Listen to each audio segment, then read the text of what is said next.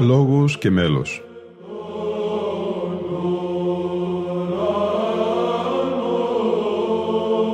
Προσεγγίσεις στη μυσταγωγία της ψαλτικής τέχνης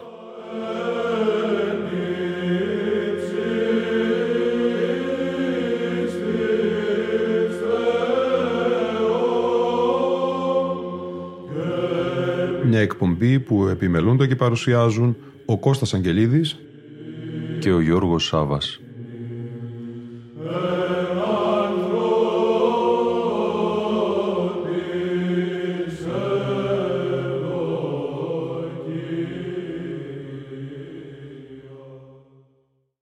Αγαπητοί φίλοι και φίλες, Χριστός Ανέστη. Μια συνεδριακή παρουσίαση του διδάκτορος του Εθνικού και Καποδιστριακού Πανεπιστημίου Αθηνών διευθυντή του Ιδρύματος Βυζαντινής Μουσικολογίας, πρωτοψάλτου και χωράρχου του Βυζαντινού χορού Ηλισιώτες Ψάλτες, Γρηγορίου Αναστασίου. Θα μας συνοδεύσει στις εκπομπές μας σήμερα και αύριο. Τίτλος «Τα πασαπνοάρια του όρθρου ως καλοφωνικές συνθέσεις. Σκέψεις που γεννιούνται για τη σκοπιμότητα του καλοφωνικού μέλους γενικότερα». Το δεύτερο σταθερό προκείμενο πρώτου Εωθινού Ευαγγελίου της ακολουθίας του μοναχικού όρθρου των Κυριακών και Μεγάλων Εορτών πάσα πνοή ενεσάτου των Κύριων, συνίσταται από το εφήμνιο του 150ου ψαλμού, το οποίο πρόκειται ψαλόμενο σε στίχους του 148ου και των δύο επομένων ψαλμών. Το μέλος που προκύπτει από την ψαλμόδησή του κωδικοποιείται από την λειτουργική και ψαλτική παράδοση με τον όρο «πάσα πνοάριον», προφανώς προερχόμενον από την αρκτική φράση του ψαλωμένου «πάσα πνοή». Πολλές φορές μάλιστα εξειδικεύεται ως πασαπνοάριον του όρθρου ή του Ευαγγελίου του όρθρου για να διακρίνεται από τα πασαπνοάρια των ένων, την ψαλμόδηση δηλαδή και πρόταξη του ίδιου συστήματος ψαλμικών στίχων στα στοιχειρά ιδιόμελα και προσώμια των ένων των ορθρινών ακολουθιών. Στις ενδείξεις από τον κώδικα Κοτλουμουσίου 457 είναι προφανής η διμερής παρουσίαση των εκεί ανθολογημένων μελών. Κατά αυτήν στο πρώτο μέρος εμφανίζεται η καταγραφή ενός διαλόγου μεταξύ μονοφωνάρι και λαού, από χορού με ανώνυμες και συντομότερες μελωδίες, από την εκτενέστερη επανάληψη του εκμέρους του μονοφωνάρι επί άμβονος σε επώνυμη σύνθεση του Ιωάννου Κουκουζέλη σε ηχοπλάγιο του Τετάρτου. Μάλιστα αμέσως μετά και άλλη πλατιά σύνθεση του μαΐστορος Ιωάννου Κουκουζέλη σε ήχο πρώτο ανθολογείται και συντομότερη άλλη κάποιου Αθανασίου Μοναχού. Έτσι, ανάμεσα στα πρωτοκάρπια της επωνυμίας που πρωτοφανερώνεται κατά τον 14ο αιώνα, στην ψαλτική μελοποιία καταγράφονται και πασαπνοάρια του όρθρου. Έκτοτε, οι κατά καιρού αναδειχθέντες διδάσκαλοι, παλαιείτε και νέοι ποιητές, εντρυφούν και σε αυτό το είδος της μελοποίηση. Προξενεί μάλιστα εντύπωση ότι οι μελουργοί όλων των εποχών ως τον 19ο αιώνα, σε περιόδους κατά τις οποίες τα περισσότερα είδη της μελοποίηση κατέπαυσαν τις εκτενείς συνθέσεις, καταπιάστηκαν με το μέλος των Πασαπνοαρίων. Το γεγονός αυτό καταγράφει ήδη στα τέλη του 17ου αιώνα ο Κοσμάς Μακεδόν με την πολύ εύγλωτη ένδειξη σε ένα από τα χειρόγραφά του «Εντεύθεν άρχονται τα Πασαπνοάρια, ισί δε πολλότατα». Τα σημαντικότερα από τα πολλότατα Πασαπνοάρια ανά αιώνα και μελουργό αναφέρονται κατωτέρω. Φαίνεται ότι ο Ιωάννης Κουκουζέλης εισηγείται την μελοποίηση των Πασαπνοαρίων κατά τον 14ο αιώνα παραδίδοντας δύο σχετικές συνθέσεις. Μία σε ήχο πρώτο που ενίοτε φέρει τον χαρακτηρισμό αναγραμματισμός και μία σε ήχο πλάγιο του Τετάρτου. Από την χωρία των μεγάλων μελουργών εκείνης της εποχής, κανείς άλλος δεν ασχολήθηκε με τα πασαπνοάρια, καθώς παραδίδεται ακόμη μια σύνθεση ανώνυμη σε ήχο πρώτο και μοναδική φορά στον κώδικα Κουτλουμουσίου 457 η σύνθεση Αθανασίου Μοναχού με τον χαρακτηρισμό συνοπτικών. Στην πενιχρή παραγωγή του 14ου αιώνα προσέθεσαν τις δημιουργίες τους μόνο δύο μελουργοί του επομένου 15ου αιώνα. Ο Μανουήλ Χρυσάφης μελοποιεί προς τον δική του σύνθεσης καλοφωνικό στίχο Εγώ σήμερον γεγέννη κάσε σε ηχοπλάγιο του Τετάρτου. Η επιλογή του μελικού προτύπου από τον Χρυσάφη δεν είναι τυχαία. Αφού η έμπνευσή του υπαγόρευσε να αναδιατυπώσει μια παλιά του σύνθεση, η συγκεκριμένη ανταποκρινόταν στα συναισθηματικά, αξιολογικά και ιστορικά κριτήρια του μελοποιού, όπως φανερώνει η ένδειξη που την συνοδεύει στον αυτόγραφο κώδικα Εβύρων 1120 του έτους 1458. Στίχος ποιηθής παραμανουήλ Λαμπαδαρίου του Χρυσάφη διορισμού του Μακαρί του Βασιλέους και Αυθέντου ημών κυρού Κωνσταντίνου Παλαιολόγου, ήχος πλάγιος του Τετάρτου, εγώ σήμερον σε. Στην κάτω όα σημειώνεται σφόδρα μηδό και γλυκύτατον. Στον ίδιο ήχο πλάγιο του Τετάρτου είναι και η σύνθεση του Μανουήλ Γαζή, που σε αρκετά από τα χειρόγραφα που την ανθολογούν φέρει χαρακτηρισμούς όπως έντεχνον και γλυκύτατον. Τον απόϊχο των Βυζαντινών συνθέσεων συνιστούν δύο πασαπνοάρια του Γεωργίου Ρεδεστινού προς τα τέλη του 16ου αιώνα σε ήχο πλάγιο του Δευτέρου και βαρύ. Οι επιδόσεις των κριτών μελουργών κατά την περίοδο από την άλωση έως τον 17ο αιώνα της αποκεντρωμένης ψαλτικής δημιουργίας δεν μας απασχολούν τώρα εδώ. Η αναγέννηση της ψαλτικής μελοποιίας κατά τον 17ο αιώνα διαπιστώνεται εναργέστατα και στην μελοποίηση πασαπνοαρίων. Και αν η βυζαντινή καρποφορία ήταν γλυκύτατη, η νέα συγκομιδή συνθέσεων σε αυτήν την περίοδο αναδεικνύεται πλουσιωτάτη. Ο κλίμη Μητυλινέο μελοποιεί πασαπνοάρια και στους οκτώ ήχους, από δύο στον πρώτο και τον τρίτο, με ιδιαίτερη επιμέλεια και ευρηματικότητα, όπως θα δούμε παρακάτω. Ξεχωρίζει ωστόσο του αυτού οκτάηχων πάνη δύσκολων και υμνοδικών. Ο Κοσμάς Μακεδόν άφησε και αυτός πασαπνοάρια στους ήχους πρώτο, δεύτερο, πλάγιο του δευτέρου, βαρύ και πλάγιο του τετάρτου, και ο Χρυσάφης ο νέος σε πρώτο, τέταρτο και πλάγιο του πρώτου. Μικρότερη συμβολή στη διαμόρφωση του ρεπερτορίου των Πασαπνοαρίων είχαν οι Δαμιανός Βατοπεδινός, Αντώνιος Οικονόμος και Αθανάσιος Ιβηρίτης, οι οποίοι κατέληπαν από μία σύνθεση σε πλάγιο του Δευτέρου, Τέταρτου και Τρίτου ήχου αντίστοιχα, ενώ και ο Γερμανός νέων πατρών παρέδωκε καλοπισμό παλαιότερης συνθέσεως του Γρηγορίου Σαβαΐτου σε ήχο τέταρτο. Τέλος, ο Μπαλάσης, ιερεύς και νομοφύλαξ Λίγο νωρίτερα και ο πληθωρικός Πέτρος Μπερεκέτης στη δύση του 17ου αιώνα παρέδωκαν πλήρης κατήχων σειρές πασαπνοαρίων. Lord.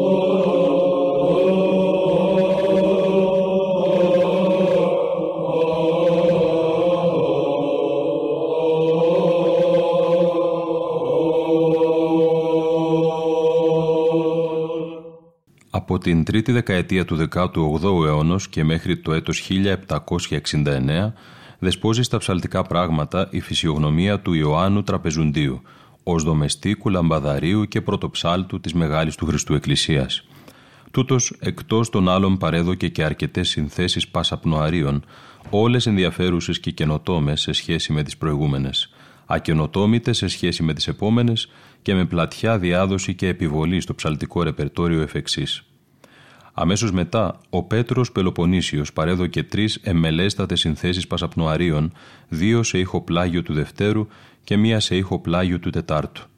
Ένα εξ αυτών των πασαπνοαρίων είναι το περίφημο Βυσινόγραφο, το γιατί ονομάστηκε έτσι εξηγεί ο Γιώργος Παπαδόπουλος, έχοντας ήδη διηγηθεί τα πρώτης προσαγωγής του Πέτρου σε δίκη, όπου παρίστανε τον Φρενοβλαβή, επειδή προηγουμένως είχε ψάλει το Σελάκ από Μιναρέ. Οι δικαστέ πιστεύσαντε ότι παρεφρόνησε νοημέτερος μουσικοδιδάσκαλος, ενέκριναν να οδηγηθεί εις το ενεγρίκα που τότε ευρισκόμενων εθνικών φρενοκομείων, ένθα τα πάντα εχορηγούντο αυτό και λεύση σουλτανική, πλην χάρτου και μελάνης. Και την έλλειψη ταύτην θεράπευσε ο ευφύης Πέτρος, διότι παραμέν των επισκεψαμένων αυτών μαθητών της παρακειμένης σχολής Εγρίκαπου, ελάμβανεν χάρτην, εκ δε των προσενεχθέντων αυτό βυσίνων, εσχημάτισε μελάνιν και δια του μίσχου αυτών έγραψε το ησύχον πλάγιον του Δευτέρου αργών πασαπνοάριων του όρθρου, το και βυσινόγραφων καλούμενων.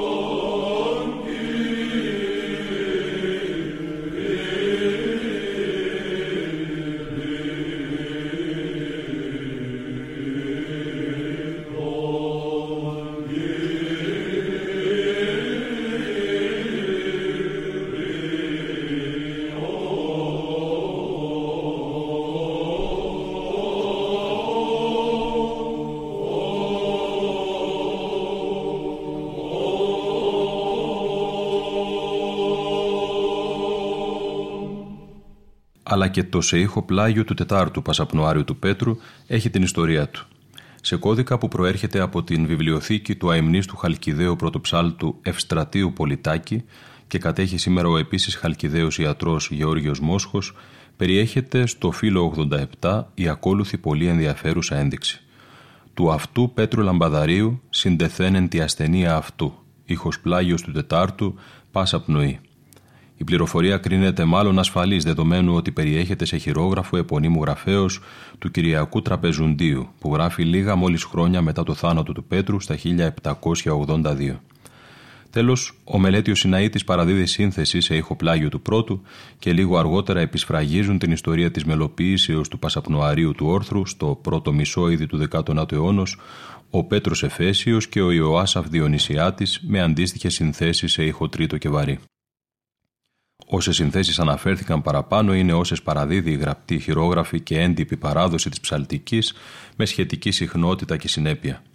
Αξιοπαρατήρητο είναι προκειμένου ότι οι περισσότεροι κώδικες που γράφονται προς τα τέλη του 18ου και στις αρχές του 19ου αιώνα ανθολογούν μόνο τις συνθέσεις της εποχής τους, δηλαδή κυρίως του Ιωάννου Τραπεζουντίου και Πέτρου Πελοποννησίου, δίχως να περιλαμβάνουν τις λίγο παλαιότερες. Ενώ πολλοί κώδικες γραμμένοι στα μέσα περίπου του 18ου αιώνα περιέχουν στην ύλη τους σχεδόν ολόκληρη την μέχρι εκείνη την εποχή μελοποιητική παραγωγή των Πασαπνοαρίων.